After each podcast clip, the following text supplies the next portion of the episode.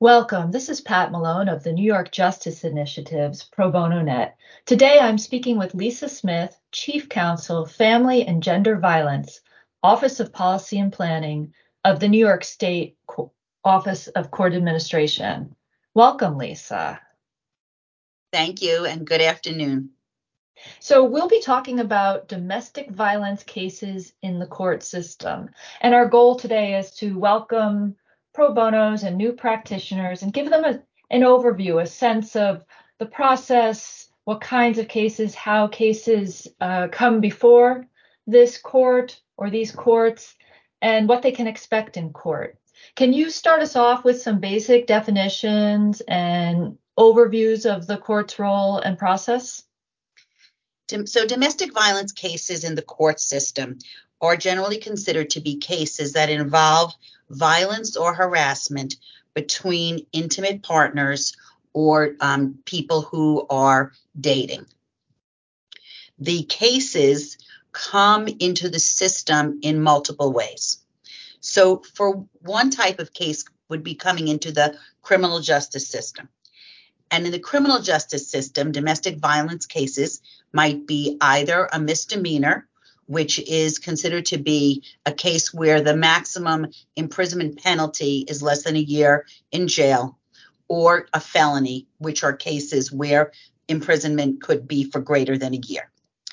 And those cases could be in specialized misdemeanor domestic violence courts, in a criminal court, or specialized felony domestic violence courts. Now, there are cases that come into the court system that are not criminal and involve domestic violence. And those are in what we call our civil court system. And in some jurisdictions, that's referred to as a family court. And it really depends what state and county you happen to be in. So for people who do not wish a criminal justice response or where the incident doesn't quite rise to the level of a criminal response, those in those cases, the victim can go to the civil court in the county and um, access perhaps te- an order of protection or any other services that that court might have available for the victim of domestic violence. The, the last court I'm going to describe is something that's called an integrated domestic violence court, and those exist around the country, uh, although not everywhere. And in those courts, the parties that I just described, people who are in the criminal justice system and people who decide to access a civil the civil system or a family court system, when you have cases in both of those systems involving the same parties, the in the states that have this available, they will have an integrated domestic violence court. The concept is one family, one court, and they will take all of the cases involving the victim and the abuser and put them into the one court part so that the parties are not, you know, um, uh, traveling all over to have uh, their day in court. Thank you. I'm assuming that uh, New York State then has these three different ways that a domestic violence case uh, may move through the court system. Right. So in New York State, we have obviously the criminal justice system, we have the family courts, and we have in uh, we have 42 integrated domestic violence courts in New York State. 42 counties have uh, integrated domestic violence courts. Great, thank you. And maybe you can give some examples of how a case might come in that will help us understand the, you know the structure, this the split or this three different pathways. So in the criminal system, cases come in be, due to an arrest. And um, and I just as a as an aside, I want to mention that people have heard a lot about mandatory arrest policies in New York State, and New York State does have mandatory arrest in domestic violence cases. It's important to know though that man in mandatory arrest is sometimes misunderstood. Although there is mandatory arrest when there a felony has been committed or there's a violation of an order of protection. Uh, victims or domestic violence survivors who are involved in a situation that's um, considered to be a misdemeanor or less uh, by law enforcement can opt out of the arrest process. So if so, they can call the police and tell the police though that they would rather not go forward with the case. So so there's a, quite a bit of misunderstanding actually about mandatory arrest. So that just applies to misdemeanors other than violations of orders of protection. So misdemeanor, if there's a misdemeanor arrest, it goes to the local criminal court, and um, felonies are initially arraigned uh, in the local criminal court, and then in case if there's an indictment, it will go on to the Supreme Court. But those are handled in the criminal system. And remember, in the criminal system, it's the assistant district attorney who is actually the the lawyer on, in the prosecution of the case and the defendant obviously has always has always has representation by a defense attorney. The the the victim is working with the district attorney although you know one of the big issues that comes up of course is whose case is it anyway right? Is it the prosecutor's case? And how much say does the victim have in that case? And um, you know that's a very complicated issue. Many da's offices also have victim advocates to work with the survivors. Um, you know after many many years that's you know been considered to be a very important component of domestic violence in both misdemeanor and felony cases. In the in the family courts the civil side of the system. So those are interestingly enough pro se courts, meaning that a, a survivor can go into the family court, fill out a family offense petition alleging um, whatever occurred with the abuser. It doesn't necessarily have to rise to the level of a crime. It can be a level of harassment that is unacceptable. And they can then ask the judge, based on that family offense petition, to issue a temporary order of protection on behalf of the victim. Um, so that's a, in those cases that's victim initiated. There's there could be law enforcement involvement. A victim might have gone to um, law enforcement, and law enforcement might have said to them, "Go to the family court," but those can be initiated by the victim.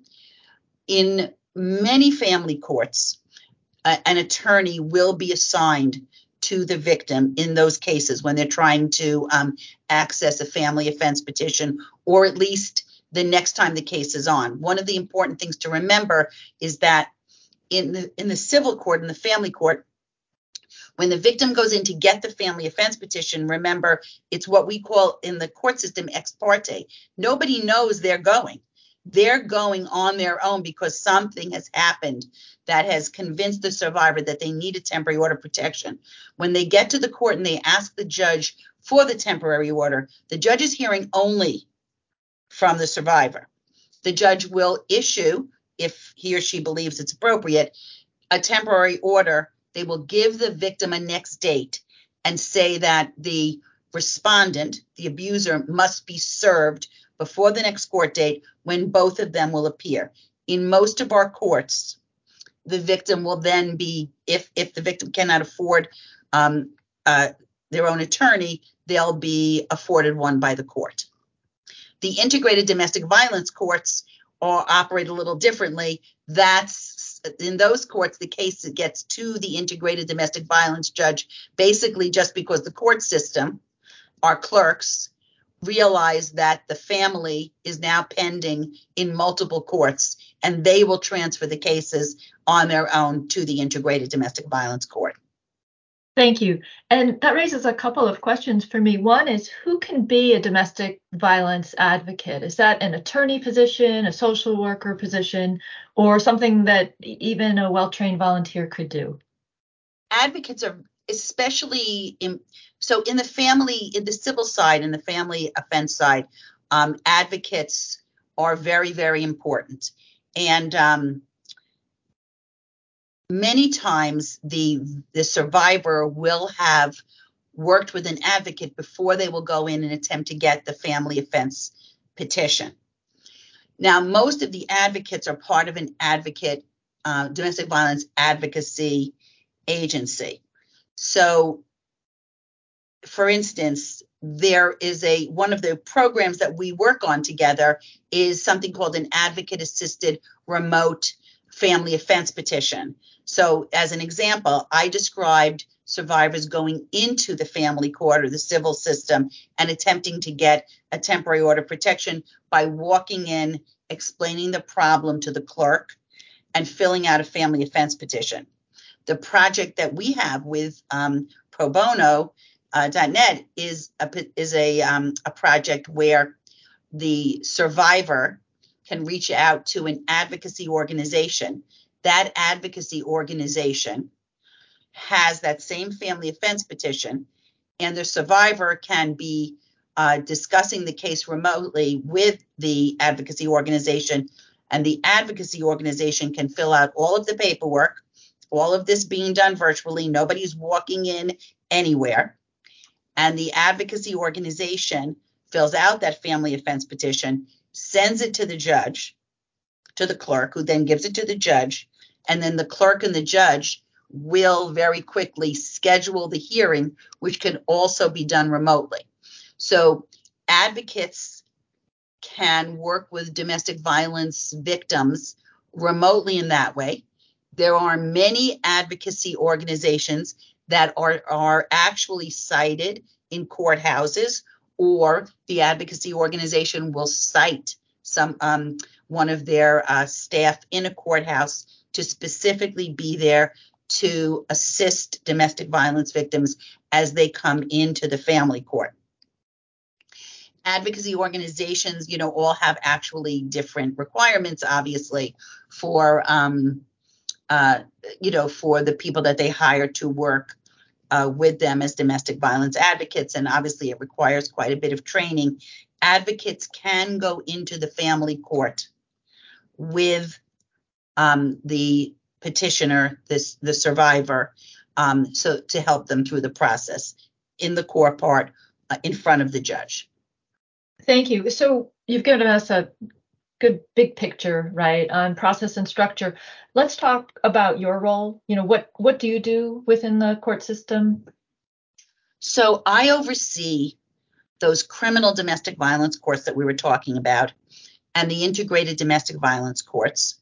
And um, a lot of the policy work that uh, that we that we discuss that and that impacts the courts. So litigate so things that the legislature is proposing that impacts um, the court system as it relates to domestic violence. And of course, I do a lot of work with other state agencies with whom uh, our domestic violence work intersects as well as the um, hundreds of advocacy organizations that exist in the state of New York. And there are there are many many opportunities to join, um, you know, uh, different. There are also so the advocacy organizations, you know, often have meetings.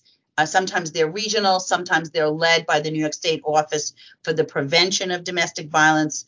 It's referred to as OPDV. I will sit in on the regional meetings to hear what is going. Generally, they're speaking about what is going wrong um, in the in uh, and impacting our domestic violence survivors negatively, and what or what problems exist in the court system as they relate, in fact, to anybody in the court system, be it the district attorney's offices, the defense um, attorneys, the defendants, and the litigants on both sides in the family court to work through procedures that are working or not working. So, you know, it's um, overseeing a lot of different issues in the court system as it relates to victims of domestic violence. And what are some of the common or key issues that practitioners might expect going into um, court on a domestic violence case? So, um, in the so we talked a little bit about the criminal side, and of course there are the the there are no practitioners on the criminal side. That's only the district attorney and then um, defense attorneys. You know, I think just as I mentioned before, one of the larger issues on the criminal side, uh, which is worth an entire separate podcast, is the concept of you know who you know the how much um, the voice of the survivor should direct the criminal case um, and where you know where that takes the criminal case. And i think everybody can imagine you know all of the very complicated issues um, that you know arise there. So on the civil side where you have practitioners and um, those are generally those are civil attorneys working with domestic violence victims most often when they're filing these family offense petitions so of course the initial temporary order of protection, as I said, is ex parte, but the next appearance, the respondent is now there. So the issue of con- of continuing that order of protection when the respondent is present and giving a, another side of the story, obviously uh, supporting the survivor's need for the order of protection and explaining the risk um, and the history is the is is something that's very important uh, for the survivor and for the practitioner to be able to communicate to the judge that they're appearing before. Now, many domestic violence victims also have visitation and custody issues, so it's very very common as a result of a family offense petition to also um, a petition for visit for changes in visitation and custody for obvious reasons. And of course, visitation and custody litigation can become, um, you know, incredibly difficult and make a domestic violence survivor feel incredibly vulnerable because it then involves their children. So, uh, the lens of domestic violence in the home and how that should impact on visitation and custody decisions is often a very, very big issue for um, people who are practicing in the family court. Now, a very big issue now is also firearms. These many state legislatures have uh, passed quite a bit of firearm legislation. And implementing the legislation, of course, is different than just passing the legislation.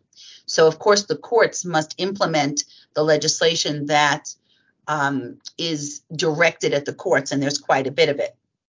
When a temporary order of protection is issued on behalf of a survivor in any court system, the defendant or respondent must surrender firearms.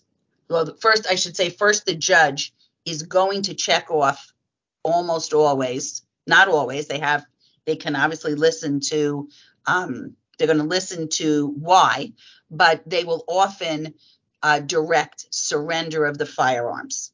And that has to take place immediately for obvious reasons and making sure that firearms surrender took place. And by the way, f- firearms includes rifles and shotguns. And I think everybody listening to this podcast knows that depending on where you live, it could be very, very likely that the abuser is in possession, if not of a handgun, for sure of firearms and shotguns. So the legislation applies to everything. And it has to be surrendered. And if the firearm is not surrendered, that should be followed up on by law enforcement.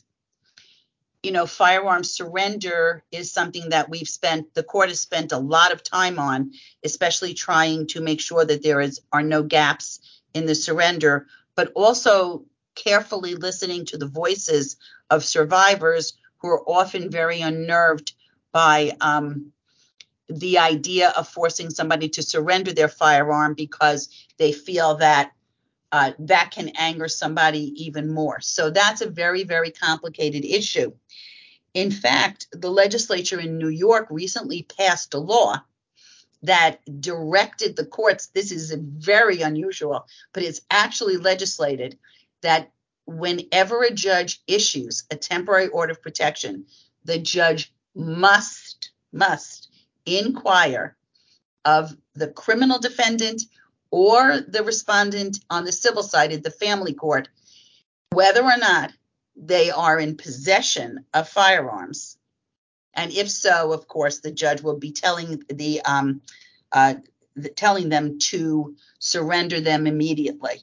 So the legislature is insisting on a conversation about firearms, which has never happened before. And that legislation was effective a few months ago, and a, a directive from the courts, uh, you know, from the Office of Court Administration to all of the judges about how to implement that legislation um, was communicated. Mm. And what are the possible outcomes for a domestic violence case in court? What kind of, you know, special programs? And you yeah. mentioned so that's really interesting. Yeah, and that's a really interesting question because I think that one of the kind of misunderstandings in general is um, is is is, is a misunderstanding about options. So on the criminal side, there are, you know, I, I, referred early on to misdemeanors and felonies, and I, I structured the difference between them around imprisonment. But that's just a legal way of explaining the difference. On in misdemeanors and and most domestic violence cases on the criminal side are misdemeanor arrests, meaning that the level of assault in the case, the level of injury as a result of the assault falls into a lower level of injury. Fortunately, you know, obviously every case matters, but just eh, just for everybody's understanding, the, the vast majority are misdemeanors as opposed to felonies, which are either repeated violation of orders of protection or involve weapons for the most part, for the most part.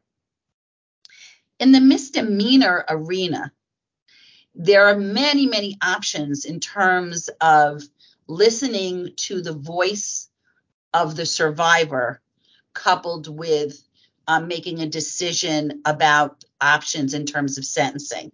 And I think that's where the voice of the survivor is especially important because, you know, the reality of many of these cases is that, especially depending on the age, if there are children involved, these people on the misdemeanors, you know, where people are not going, you know, it's not a horrific assault and they're not going to be incarcerated for the next 15 years. These people will be interacting in some way around their children for a very long time. So, figuring out what that should look like really is where the survivor's voice is very, very important there are cases in the criminal system, and this is true in the family also, where options include, and this so in the civil system and the criminal system, this there's there's it's very commonly um, it's common that uh, sentencing or uh, dispositions of the cases can be similar. In that there are abusive partner intervention programs that can be used in the on the if you on the family side, on the family offense petition side, and on the criminal side. And those abusive partner intervention programs can, many of them are 26 weeks. Sometimes there's free, some of them are free, some of them are sliding scale. They involve different kinds of group meetings and, um, and you know, and, and personal meetings with people who lead these types of programs. So that's potentially part of um, the disposition of a case. If the survivor says that there, this is a um, the person has a substance abuse disorder, be it alcohol or drugs, drug treatment can be a substantial part of the case. If it's a mental health issue, which the survivor is going to know, and it's very common for them to come in and tell um, the judge that you know the person has significant mental health struggles, mental health treatment can be a part of the disposition of the case. And, you know, I've seen judges, you know, fashion, um, uh, depending again on on what the survivor has to say about what is actually happening in the home. At the same time, the judge is going to be seriously considering risk and safety right? So, for safety reasons, it might be that there is a specific type of order of protection in effect that keeps the abuser uh, from contacting the victim at all. So none of these things are exclusive, right? You can send somebody to a mental health treatment and still say that you have to stay away from the home, place of employment, school, et cetera, et cetera, that you cannot contact the person using any form of communication, be that texting, email, you know, Snapchat, anything. Okay. And, um, and there's been a lot of work in the area of um, technology and the stalking that can take place through technology, and judges can fashion specific orders around that for the safety of the victim. So there's a lot of options in the courts on on all sides in terms of handling domestic violence cases. And then if you are looking at a very high risk case, it could be that the judge and the survivor think that the only thing that will keep the survivor safe is incarceration. And when that happens, then that's what the potential sentence might be in that situation. Mm. And you mentioned that there are many options. Uh, the ones that you've just described are those just on the criminal side? Is there a separate? No, oh no, no, no. That's what I, I was saying. They're absolutely on the incarceration except in very limited circumstances, is not part of the civil or family court um, disposition in general of a case. But all of those other options are frequently part of um, of the disposition of a case in the family court. A family court might add a parenting skills program, you know, um, because it might be that the petitioner, the survivor, wants a parenting skills program for uh, the respondent in the case. Uh, family court can can include support, paying child support as part of of the disposition of a case. Support proceedings are are actually a separate division of the family court, but obviously the family court or civil court judge, depending on where you are, who um, has a family offense petition before them and a visitation and custody petition is able to look in uh, in their case management systems to see if in fact there's also a support problem. And if there isn't already a support petition a support petition can begin because the case is there and the petitioner the litigant the, the survivor needs that help. Thank you. And with so much at stake, I imagine that the role of advocates, or I don't know if the courts allow accompaniment, um, but also the role of of attorneys is important, right? If you have a if you have a person who is has been abused or is a survivor that they may not feel confident or able to speak up in a way that best protects their interests and can you talk yeah. a little bit about, you know, what are the opportunities to volunteer or where someone would go to learn more if they were interested in working with survivors? So, first, I think that the importance of the attorneys in the family courts in New York um, is, I, I, it's critical. For people who are lawyers, going to court may not seem to be the grinding experience that it can be for um, people who are not familiar with the legal system.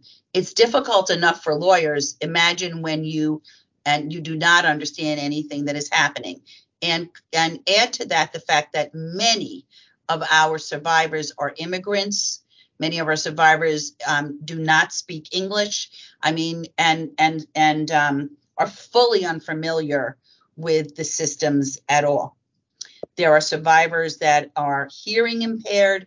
I mean, there are there are numerous issues that present um, with the survivors, and that's one of the reasons that although I said that family court is a pro se court, many of the courts try very hard at the very outset of when somebody comes in for a petition, it's very common now for family court to refer them immediately to an advocacy organization and say, let's start, you start there.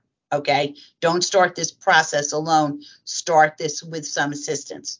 Advocacy organizations often have attorneys, but sometimes the advocacy organization will um, reach out to a legal services organization. So, civil legal services and family law attorneys um, are the ones who appear in family court on behalf of the petitioners. And of course, they're critical to the process because it is a court of law.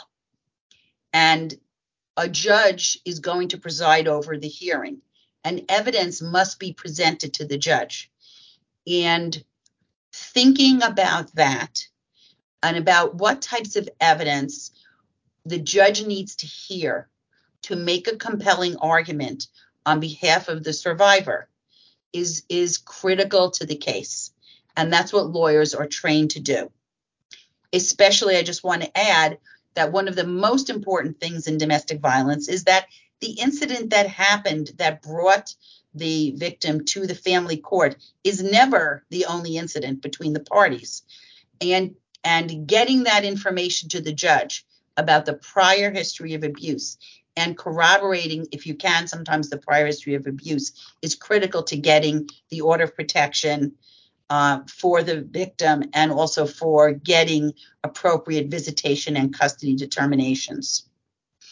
Now there are many places in terms of you know getting involved um, with this issue for attorneys and non-attorneys. So in no particular order you can reach out to your local bar association if you reach out to the local bar association they will immediately connect you with organizations that are desperate for your help because domestic violence victims call bar associations constantly for assistance. There, that's sometimes you know where P, uh, the police and everybody else will tell them call the local bar association. So they will for sure have um, a way to connect you with an organization that can use your help. Many counties have domestic violence stakeholder teams. Most of the time, the stakeholder teams um, uh, include lots of different agencies that are in the counties and advocacy organizations uh, um, and it be can be religious organizations. It, it, there it's, it's a very wide net. So sometimes chamber of commerce is involved. So if you can if you look you can google you know your local domestic violence stakeholder team or domestic violence coordinating council and it is likely that you will find something online about that and can uh, reach out to the stakeholder team and see if you can join the team um, or join an agency that's a part of the team. And those stakeholder teams are also very important. They try to create a more seamless and coherent experience for the survivor. And um, of course, you can volunteer at numerous legal services agencies uh, also to assist them in terms of their work with domestic violence victims. I think that's about it for now. I want to thank Lisa Smith, Chief Counsel, Family and Gender Violence at the Office of Policy and Planning, New York State Office of Court Administration, for your time and your expertise. Thank you so much for joining us today, and I hope we can talk again.